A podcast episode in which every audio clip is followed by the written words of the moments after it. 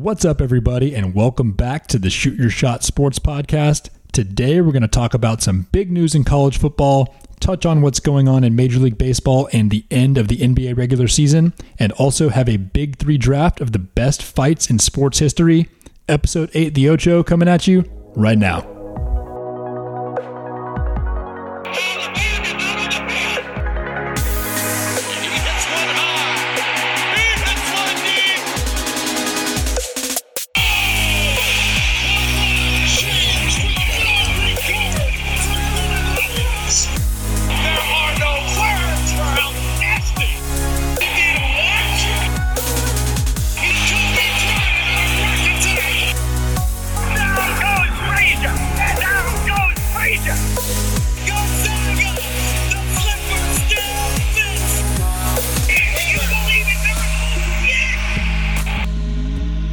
Hello, everybody, and welcome back. I'm Landon Pangburn, along with my brother and co host Preston Pangburn.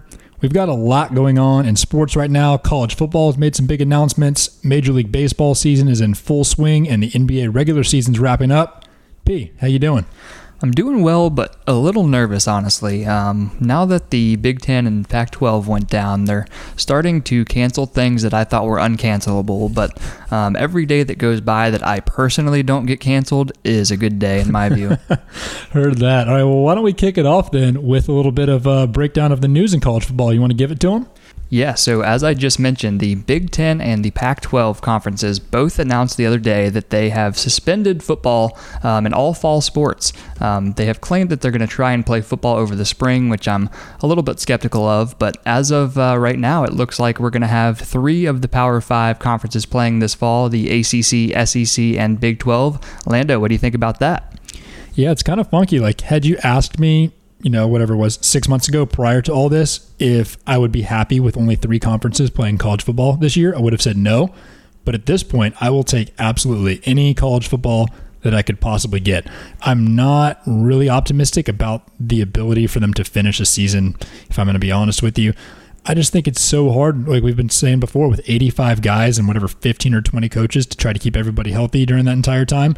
But I would absolutely be thrilled if we could get three conferences playing a full football season this year. What do you think? I- I'm with you there. Um, the most surprising or shocking thing in this news to me is that the Pac-12 got canceled because I thought that they were canceled back in 2013 when that. Chip Kelly left Oregon. For real, though. Um, but in all seriousness, I- I'm gonna I'm choosing to um, be a little bit more optimistic on my view here, just because I want to speak it into existence. Um, hopefully, the three conferences can get to the end where they're having a college football playoff. Um, whether it's four teams or eight teams, we'll see. If they do kind of the standard four playoff, um, four team playoff, then you're really all, all you're missing is Ohio State mm-hmm. because you're going to have Clemson, who's in it every year, Oklahoma, who's in it pretty much every year, and an SEC champion. Yeah. So as long as the first round of the college football playoff in January includes Oklahoma losing to the SEC champion by like 80 or 90 points, everything's going to feel right. I'm with you. Yeah, there's, I mean, a lot of the most talented teams in college football are contained within those three conferences. Like I said, I'll take it. Yeah, and, and just in all of this, it's crazy how many unknowns there still are. I mean, Penn State head coach James Franklin came out saying there are so many outstanding questions about like, do players lose a scholarship year? What happens to fifth year seniors? What are the transfer rules going to be? Like, if players have to sit out a year if they want to go somewhere where they can play this year, all that type of thing. And he was basically saying on ESPN yesterday that how can you make this decision to cancel the season when none of those questions are answered? Um, so you've got some practical um, guys taking like an analytical view in that sense, and then you've got crazies like um, Lou Holtz. Did you see what he said? No, I, I, I, I didn't know Lou Holtz was still speaking. Oh man, it's it's about time to shut all Lou Holtz down. But he basically was uh, defending or advocating for them playing this season and said, "Well, we knew that there were going to be casualties when we stormed Normandy, didn't we? Oh my gosh, Lou Holtz.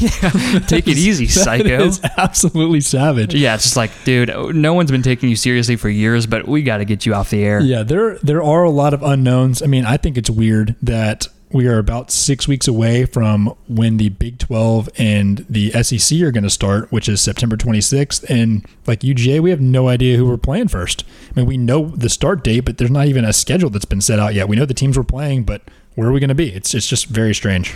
It is strange, and at this point, you usually know who you're playing. You're already starting to watch film on them from the previous season and prepare schematically for you know whatever that's going to entail. Um, you've got you know their logo and stuff plastered all over the workout rooms, just kind of getting jacked up to play them. So it's very strange not knowing what the schedule is going to be. Um, and then uh, just on top of all this, one last thing I want to mention on college football is uh, Nebraska head coach Scott Frost is saying that they're still going to look for ways to play if they can join another conference or just be independent for this year. Um, Ohio State coach Ryan Day is saying that if they do a spring season, he's hoping they'll start in January.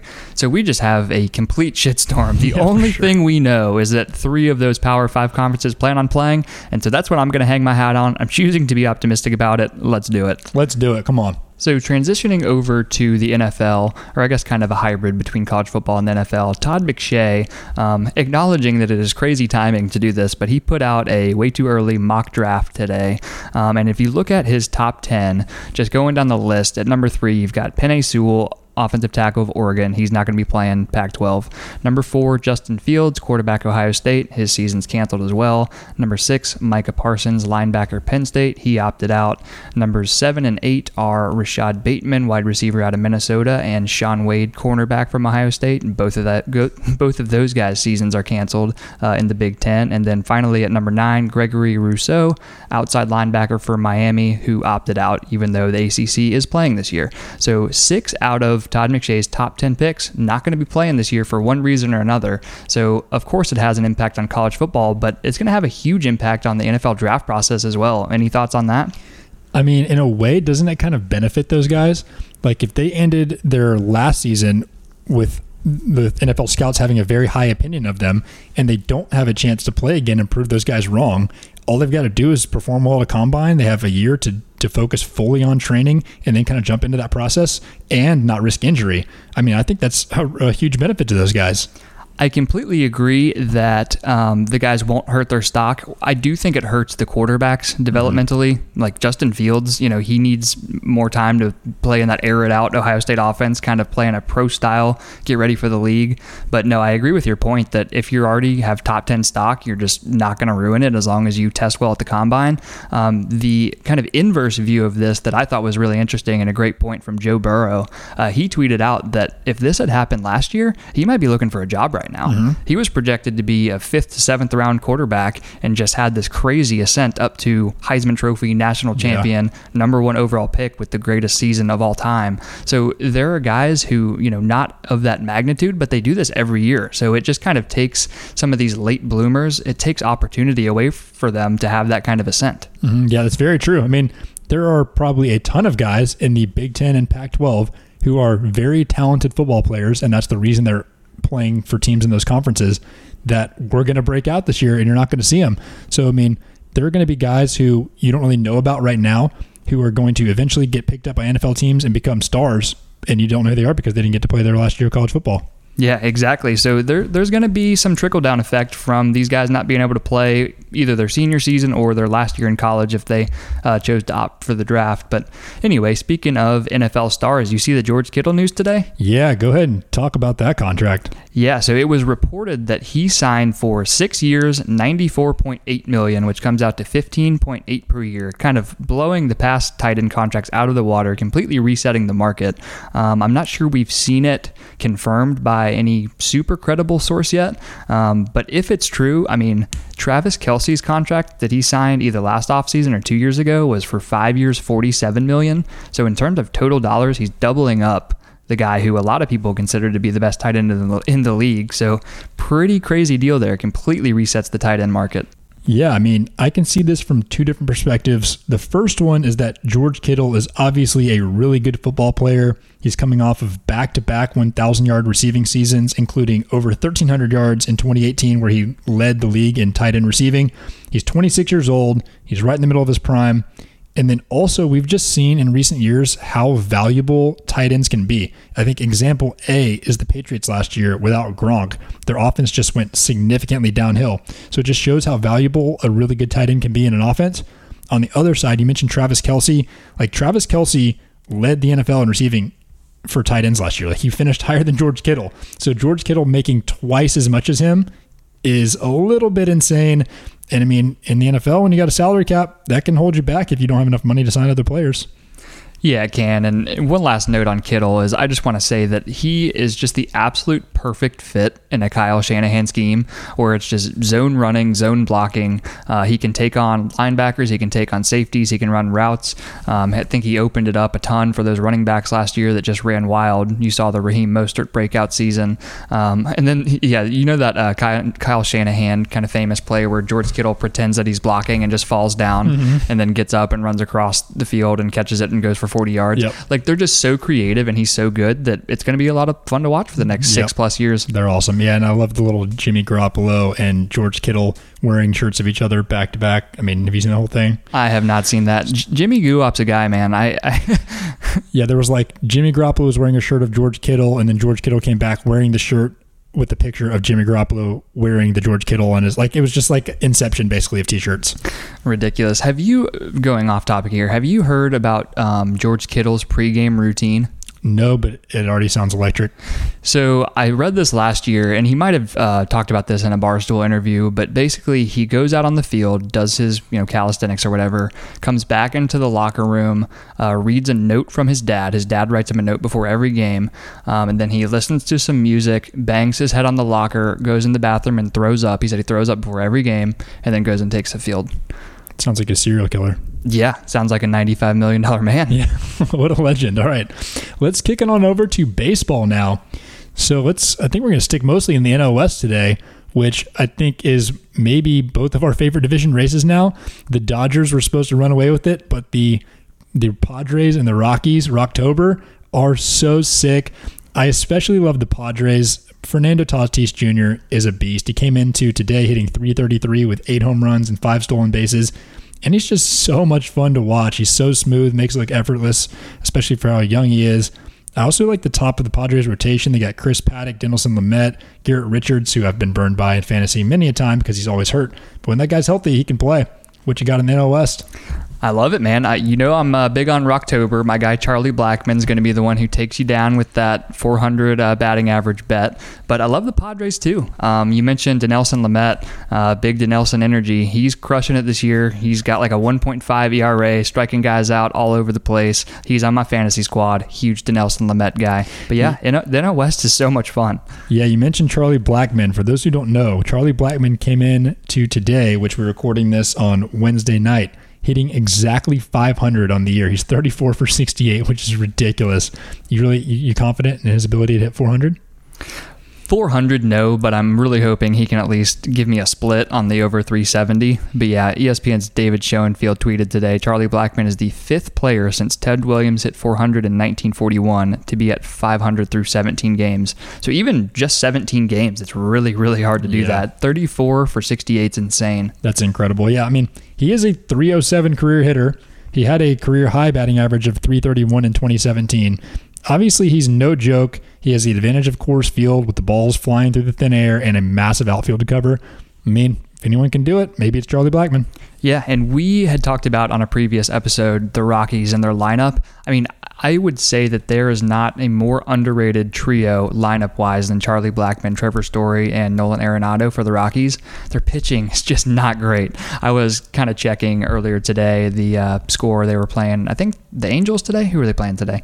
Anyway, they were five to five in like the fifth inning. I looked down for ten minutes, looked back, and they're down thirteen to five. Bullpen just an absolute dumpster fire. so that's their problem. I mean, they just can't get anybody out. Yeah, it's tough. Well, what about one of our other favorites, the Oakland A's, led by the Oakland Mats? Just as a brief update for the people who have been following our podcast from the beginning, after a Matt Olson home run today, Matt Chapman and Matt Olson are now tied at six home runs apiece.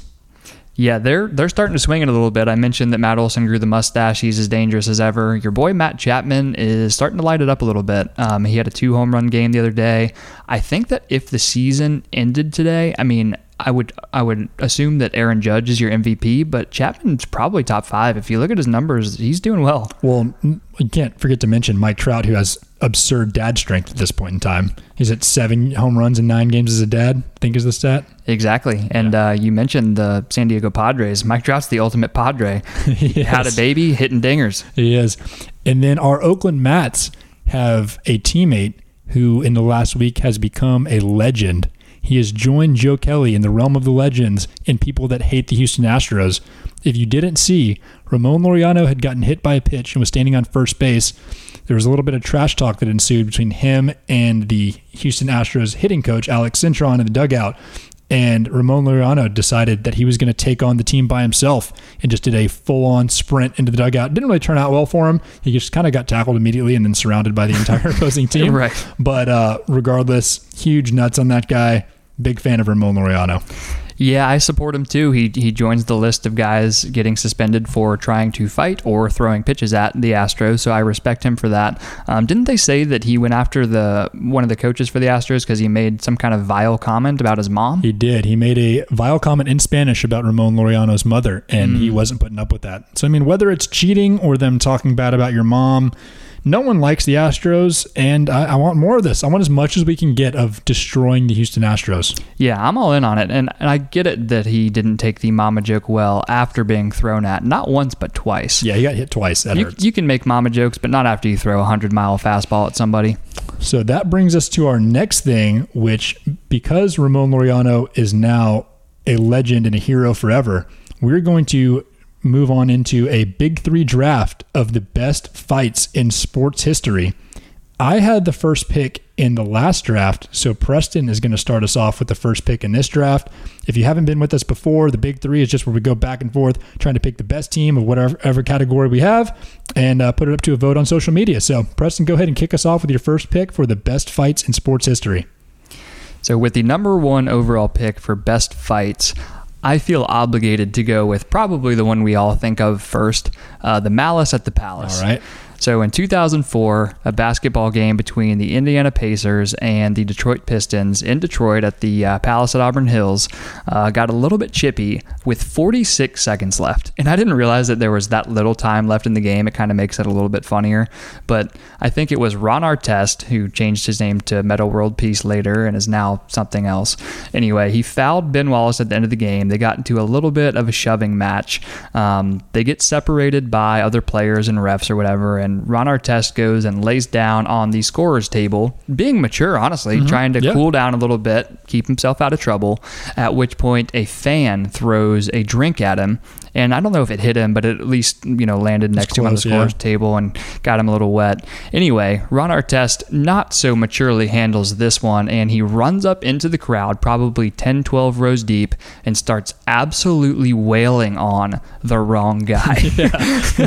Can you imagine taking like your 12 year old son to his first like Pistons game and just getting your ass kicked by six nine Ron Artest? Yeah, he is huge and scary. I mean, he had already had a reputation at that time of being a hothead.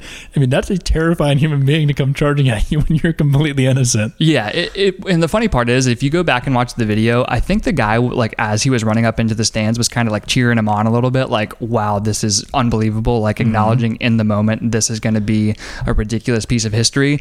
Next thing he knows, he's just getting whomped by Ron Artest. Yeah, the, I mean, the idea of getting hit by something from behind when there's like 200 whatever people immediately in your vicinity and just swinging at one randomly, like, Yeah. no idea. Yeah. like that's just ridiculous. And then Stephen Jackson uh, ran up into the crowd and just started wailing on people too.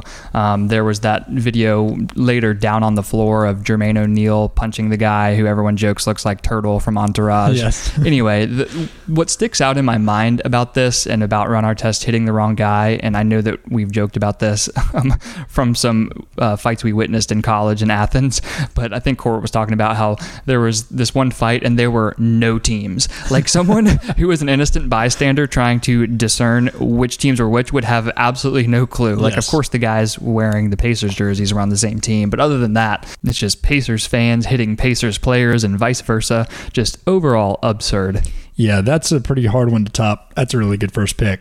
Yeah, thank you. And, and just to wrap it up real quick, um, just to give the people the magnitude of this, after the game, the NBA suspended nine players for a total of 146 games, um, losing $11 million in salary across those nine players. Five players were charged with assault and eventually sentenced to a year of probation and community service.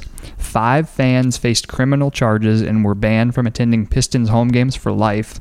And the fight led to uh, increased security measures across the league and limited alcohol sales in games. Yeah. So that's a big one. Yeah, I mean, I remember at the time, it's we we just laugh at it and kind of marvel at it looking back, but at the time it was bad. It was really bad, and I think Ron Artest got suspended the rest of the year, and they had to do that. They just had to make an example because that can't ever happen again. But No, I'm honestly shocked he didn't get banned for life for Yeah. that. But anyway, yeah, all right. So, kicking it over to me for my first pick, I'm going with in the 1998 Eastern Conference playoffs, the New York Knicks were playing the Miami Heat, and a fight broke out between Larry Johnson and Alonzo Mourning. Do you know which one I'm talking about? I think so. Okay, so Larry Johnson and Alonzo Mourning, two really good players, but more than that, two massive, scary human beings, both like between six, eight, and seven feet, jacked and huge. They get into a fight. But here is the best part about it: is that little Jeff Van Gundy, little bald guy with his glasses, comes out there to break up the fight, and he's the head coach of the Knicks at the time, and dives in the fetal position at Alonzo Mourning's leg while they're fighting, and just gets dragged around like a mop on the floor for a while, and is like hanging on for dear life while a 270 pound man pulls him around and it was just an ugly scene it, it was even funnier because he had recently before that tried to step into another fight and got caught with like a, a random punch from marcus camby so jeff van gundy just needs to stay out of nba fights Yeah, you would have think you would have thought he learned his lesson on that first one. Um, poor poor Van Gundy. He's he's a good guy, but yeah, at his size, you probably want to stay out of those. Let Yep. the refs or the other players handle it. heard that All right, so with my second pick, um, and this is a little bit of a homer pick, but I'm going to go with Kyle Farnsworth. Um, he is what I mean by homer pick. He's an Alpharetta, Georgia guy, uh, Milton High School graduate. Used to play, I think, up at Wills Park where we grew up playing baseball. Um, anyway, in 2003, he was a pitcher for the Chicago Cubs. And when Reds pitcher Paul Wilson squared to bunt against him, um, he threw it a little bit up and in, gave him some chin music. Uh, Wilson did not like that. He kind of turned around, started jawing at him a little bit, and Farnsworth, after the pitch, was already walking towards him. So as soon as Paul Wilson kind of I guess charged him, just dropped his bat. Kyle Farnsworth runs towards him and spears him and gets probably two or three really good shots in um, and bloodies him up a little bit. So it's just funny to be the guy kind of instigating it by throwing a 100 mile an hour fastball at his face and then charging him and spearing him. Yeah, well, Kyle Farnsworth was not averse to fights in the first place. He kind of liked fighting. I mean, he was like 6'4", 230, and I think he's a black belt in karate. Yes. so, so he would just chuck like 100 mile an hour fastballs at guys because if you charged him, he didn't really care. He kind of liked it. And I love how, you know, it's called, the term is charging the mound, but that's not what happened in this case. He charged the batter. Yes, when they met, the spear happened closer to home plate. Yes. So it's funny because I think in the live action when it originally happened, the camera for whatever reason had panned away to something else.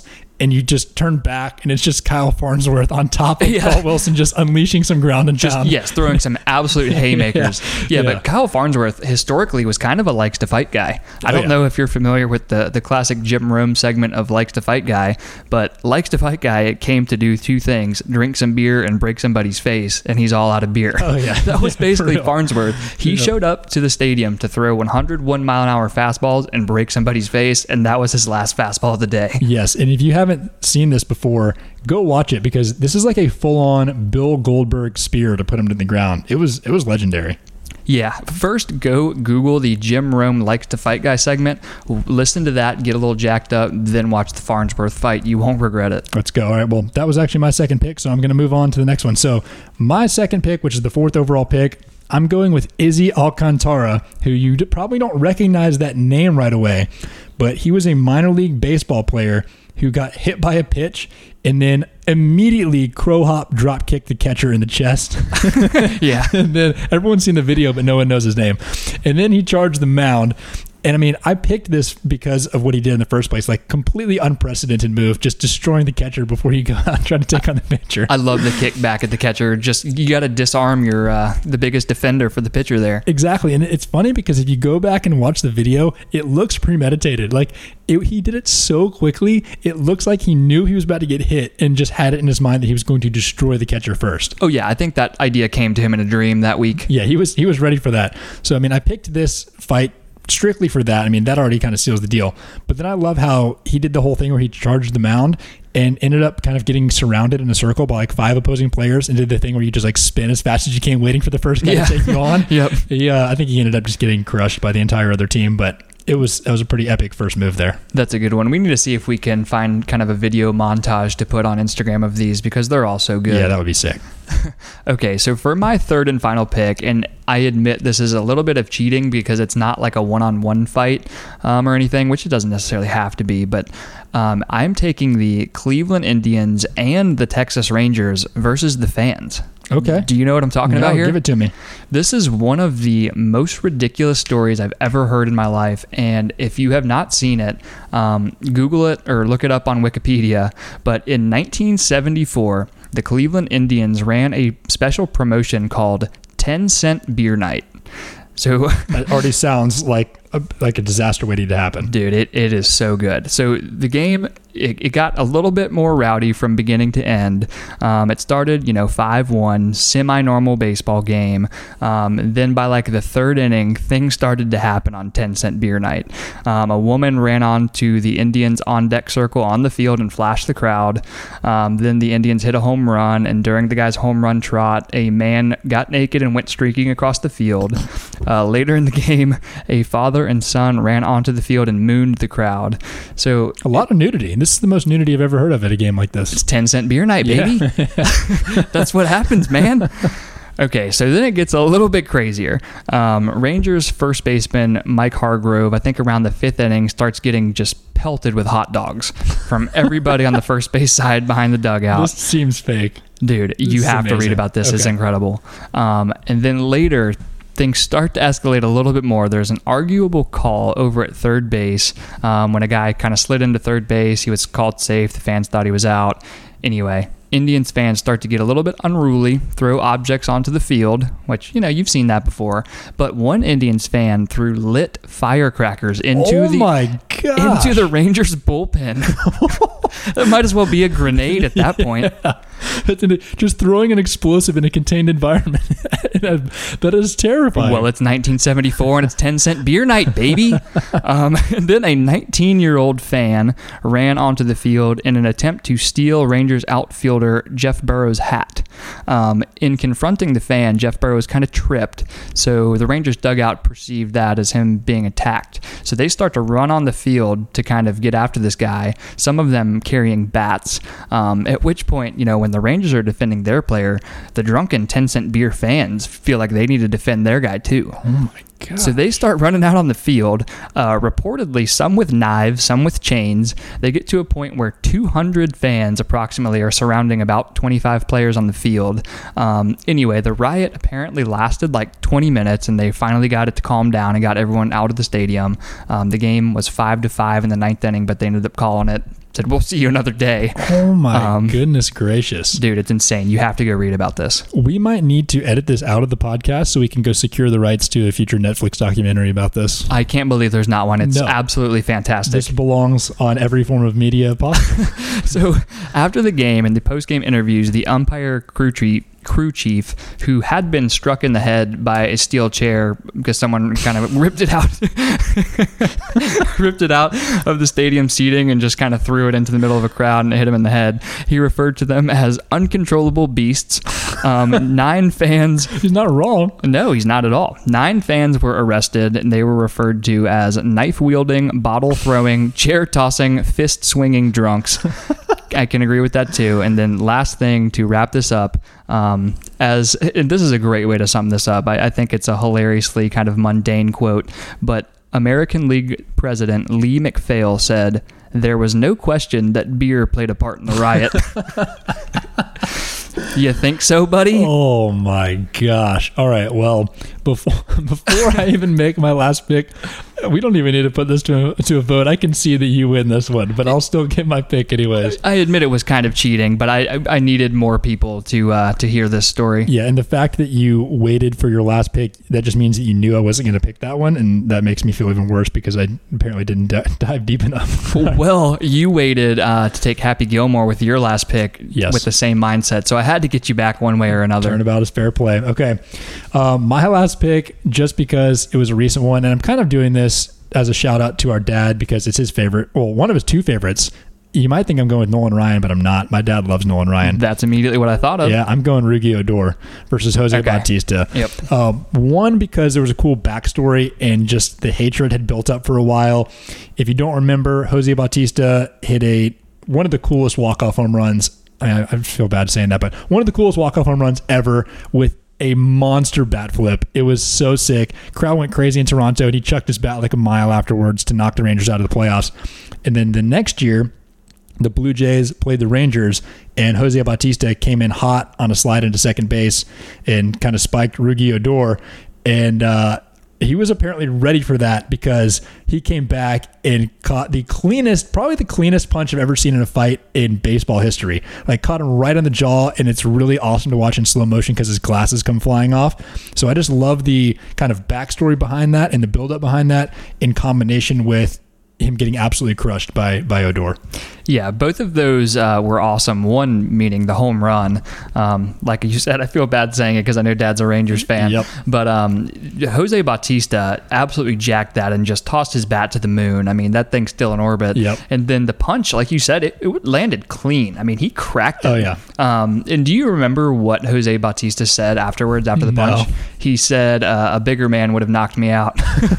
so It's kind of a tight quote too. yeah, exactly. Because he got knocked in the face very cleanly and kind of, I mean, he had a strong chin there. He, Oh, he sure. stayed on his feet. So um, I guess he kind of got the last laugh there on Yeah. Rudy Odor. I would have gotten completely wet noodled by that punch. I would have been Oh, lying I'd be on the ground in a puddle. yeah, I'd be dead. yeah. My whole, yeah, you get it. Everyone I know would have died. All right. Well, let's swing on over to a little NBA action right now. Pretty much every team in the NBA only has one or two games left in this whole seeding process, and then we get some playoffs. I think that the first play-in games are going to go down on Saturday. If a second game is required, that's going to be on Sunday, and then the playoffs start on Monday. How you feeling about it? I'm really excited for some NBA playoffs. Uh, there are going to be some incredible first round matchups, none better than the one I was saying I desperately wanted to see, which is the Oklahoma City Thunder versus the Houston Rockets. Um, we were saying at the beginning of the seeding games that we really needed the Utah Jazz to choke away that fifth seed, and they certainly did. So I am ready to go for some NBA playoffs. Yeah, one thing that I hadn't really considered about the bubble format is that usually in the regular season to the playoffs, there's like a complete flip of a switch. And the NBA playoffs tend to be almost a new sport compared to the regular season, like just the amount of intensity and the amount of defense played. But with the bubble and the fact that all of these teams playing for the last couple weeks are good teams and they're all in playoff contention, either fighting for a spot in the playoffs or fighting for a better seed, the intensity's already been pretty high. So I feel like people are just like coming in ready to get after it. And we have a really fun race for the eight seed in the West. Coming into tonight, the Blazers are in eight seed up by half a game. And then right behind them, there's a three way tie currently for the ninth seed between the Suns, the Spurs, and the Grizzlies. So there's about a million ways that could shake out. I think as it stands right now, correct me if I'm wrong, it would be almost unanimous that everyone wants to see the Blazers versus the undefeated Bubble Suns in that play-in game. What do you think? Yeah, I think that would have to be unanimous. I mean, you look at the other teams, the current iteration of the San Antonio Spurs in the post Duncan, Ginobili, Parker era are just impossibly boring. Please throw them out. And then two of the most exciting teams in the league right now are Damian Lillard uh, in the Portland Trailblazers. Dame's on his revenge tour after he kind of got clowned on by the Clippers a little bit. Uh, the next two games, he scored 51 and 61, just absolutely killing it. Um, and then the Suns are 7 and 0 in the bubble. Uh, Devin Booker's going nuts. I mean, as well as TJ Warren for the Pacers has played since the restart, the MVP of the bubble has got to be between those two guys, and Dame Lillard and Devin Booker. And I would think that the NBA desperately wants that matchup to happen for the eight seed to see who goes and plays the Lakers. So I'm really interested to see that, and I hope that's how it shakes out. Yeah, I would be fired up for that little mini series, whatever you want to call it, for the play in. But then I would also be so excited for either one of those two teams coming in hot to play the one seeded Lakers, who just don't look good right now. They look completely disheveled. I don't know what's happening with them. But teams with good guards against the Lakers who are missing their starting guards, that could be fun. But you mentioned Damian Lillard, and I got a trivia question for you. Okay. Okay, so Damian Lillard the other night, on the first night, the 51.9, not the 61, became the 10th player in NBA history to have at least 10 career 50 point games. So the question is can you name as many as you possible because this is a tough trivia question to ask you nine answers, but can you name as many as possible of the nine other guys who have had at least 10 50 point games in their career? Oh man, um, is this in the post Wilt era or no? No. Okay, so Wilt. Yeah, so it's kind of funny. I'll give you the numbers as background. The second place person on this list had 31 career 50 point games. Wilt in first place had 118. Oh my goodness. Yes, so that's pretty absurd, as are pretty much all Wilt Chamberlain stats. But yeah, Wilt Chamberlain's one. Yeah, there's a reason why he's a qualifier for so many stats. Okay, Yep. Wilt, uh, Michael Jordan, He's two. LeBron James, Yep, he's down there on the list. He has 12. Kobe, Kobe's correct. He's three. He's three. He had 25 50 point games in his career. Damian Lillard. Yep. Going out on a limb on that one. job. That was tri- me trying to buy a little bit of time Yeah, as and I awkwardly sit here and think about this. And I love how I just very matter of factly said yep as if that was a, Yep. as if that was a great guess. But Good guess. good job. Um, okay. Jamal Crawford. Is he a sneaky one? He's not correct, but that's a really good stat that I like. And I don't even know if this is right, but he has a record for most different teams scoring 50 points with. No one would expect that because he's not one of the all time great players. But Jamal Crawford has scored, has had a 50 point game for either three or four NBA teams, which is, I know that's a record. It's, that's insane. Yeah, that's very, very sneaky. Um, okay, let me think. Kareem Abdul-Jabbar. Yep, correct. So all time leading scorer in NBA history, he's lowest on the list. He had 10 career 50 point games. Okay, I, I never thought of him as like a 50 point a game scorer guy, but just the fact that he is has so many and is number one on the all time list, I figured Yeah. he had to be on there. I'm with you. I, I think of Kareem as like a 25 guy, 25 point a game guy for whatever 20 something years. Like that's why he scored so many points. right. Uh, Shaq. Shaq's not correct. All right, you get one more incorrect an- answer, and then I'll uh, I'll just read them out. Okay, I'm gonna start going with some like old school guys who I know nothing about, but I know they're like up on all time lists. How about like Elgin Baylor? Correct. Really? Okay. Yeah. Huh. Um. Julius Erving. No. So it was Wilt Chamberlain one, Michael Jordan, Kobe Bryant, James Harden, Elgin Baylor, Rick Barry, LeBron James, the answer Allen Iverson, Uh-huh, and Kareem okay. Abdul-Jabbar. So pretty sick list for Damian Lillard to add himself to. A bunch of absolute monster Hall of Famers. That is a sick list. I love James Harden being on there. What number was he? Four, or five? James Harden has 23 career 50 point games, and he's got a long way to go. He's fifth on the list, or sorry, fourth on the list. That's insane. Just, just a quick question that I want to ask you based on James Harden, something that I saw last week. Where do you think James Harden currently ranks all time? I, I, I'm asking this because I saw something suggesting that if he just won one ring, he's in Dwyane Wade territory, and I don't necessarily disagree with that. Yeah, I'd have a hard time disagreeing with that. When before you even said the Dwyane Wade thing, I was thinking he's got to be kind of low because he's never won a championship, and that's just a big, you know, kind of booster in your career resume. I mean, he's probably already, you know, top I mean 30, 40-ish guy, right? And he would go way high if he won one ring. I mean, the the consistency over a long period of time with which he has dominated the league in scoring is amazing. And every time I watch him, I am in shock at how effortlessly he scores the ball. I mean, that guy scores 30 easily and scores 40 and 50 regularly. I mean, he's insane. Yeah, when, when I think about guys during our lifetime that kind of changed the game, LeBron and then Steph Curry, just the way that he kind of brought it outside the perimeter, shooting these deep threes. And then next is James Harden, just with these step back threes that you have to step out and defend because it's just become this unstoppable move. But as soon as you step out on him, he takes you straight to the rack and gets an and one. So James Harden's up there. Yeah, and he's bigger than you think. He's six five, and I mean, he's a he's a thick dude. He can shoot. He can take you to the hole. I mean, I don't know how you stop him. Every time I watch him, like, how do you stop that guy? Yeah, and uh, of all of these accolades and impressive things we're talking about with James Harden, I think maybe the most impressive thing about him is that he dated a Kardashian and it didn't ruin his life. Wow, I Yeah. had never really thought about that. He's one of the few. Think about that. Is he invincible? He, he could be. The, the beard makes him invincible. Yeah, his kryptonite his kryptonite is the strip clubs before game sevens, but he can survive uh, dating a Kardashian. He can. Another big piece of NBA news is that they are apparently going to allow guests in the bubble beginning after the first round of the playoffs. As far as I know, they're allowed four guests. They get one ticket per playoff game. All the guests that are entering the bubble have to quarantine for a week before they're allowed to go out and about.